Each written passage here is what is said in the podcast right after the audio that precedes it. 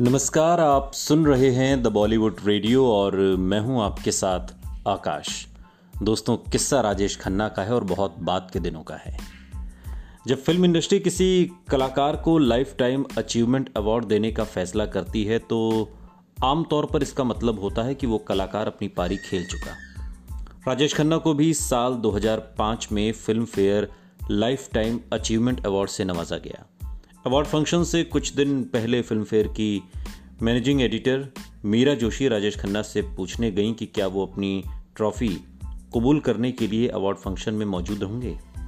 राजेश खन्ना ने हामी भरी। लेकिन मीरा से फ़ंक्शन के कुछ एक्स्ट्रा पास की गुजारिश की। हालाँकि उन्होंने एक्स्ट्रा पास मांगे थे, लेकिन जब वो फ़ंक्शन में पहुँचे तो उनके साथ कोई भी नहीं था। वो अपने कामयाब दौर की परछाई भर रह गए थे। जून 2006 में त्रिनिदाद में भारतीय मूल के लोगों ने भी राजेश खन्ना और जीनत अमान को हिंदी सिनेमा में उनके योगदान के लिए लाइफ टाइम अचीवमेंट अवार्ड से सम्मानित किया। वरिष्ठ फ़िल्म पत्रकार मीना अय्यर इस अवार्ड फ़ंक्शन को कवर करने गई थी।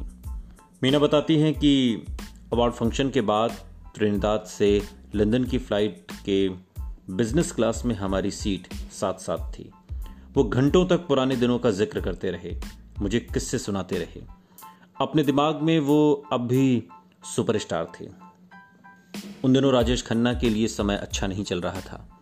उन दिनों इनकम टैक्स की परेशानी के चलते राजेश खन्ना को अपना बंगला कुछ समय के लिए छोड़ना पड़ा था।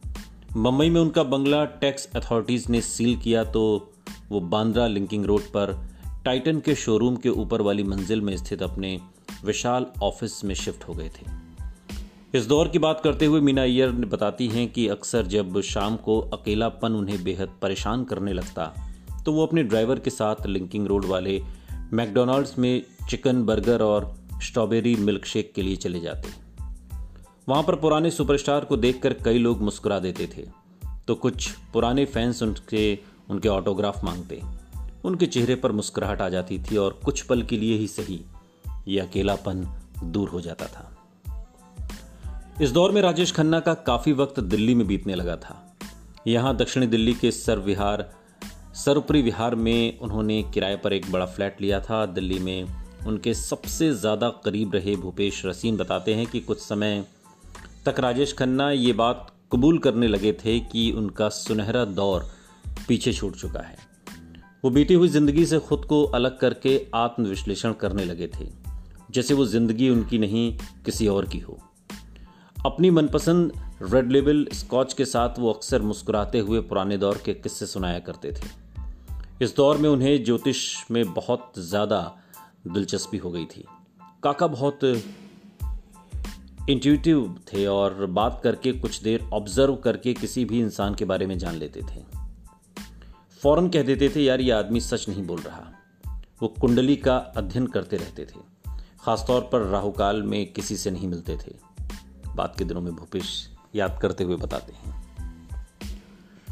जून 2009 में राजेश खन्ना को एक और लाइफ टाइम अचीवमेंट अवार्ड से नवाजा गया।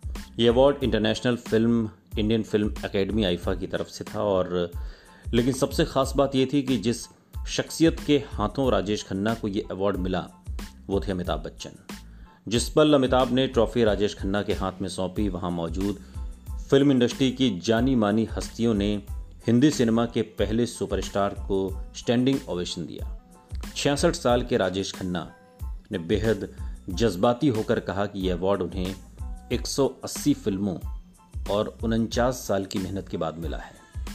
अपनी कामयाबी के लिए उन्होंने भगवान और जनता का धन्यवाद दिया। अंत में अमिताभ बच्चन का नाम लेते हुए उन्होंने फ़िल्म आनंद का डायलॉग बोलते हुए कहा, इतना प्यार अच्छा नहीं बाबू मोशाए हम सभी रंगमंच की कठपुतलियाँ हैं। और जैसे ही उन्होंने ये बात कही, पूरा ऑडिटोरियम तालियों से गूंज उठा। सुनते रहिए द बॉलीवुड रेडियो। सुनता है सारा इंडिया।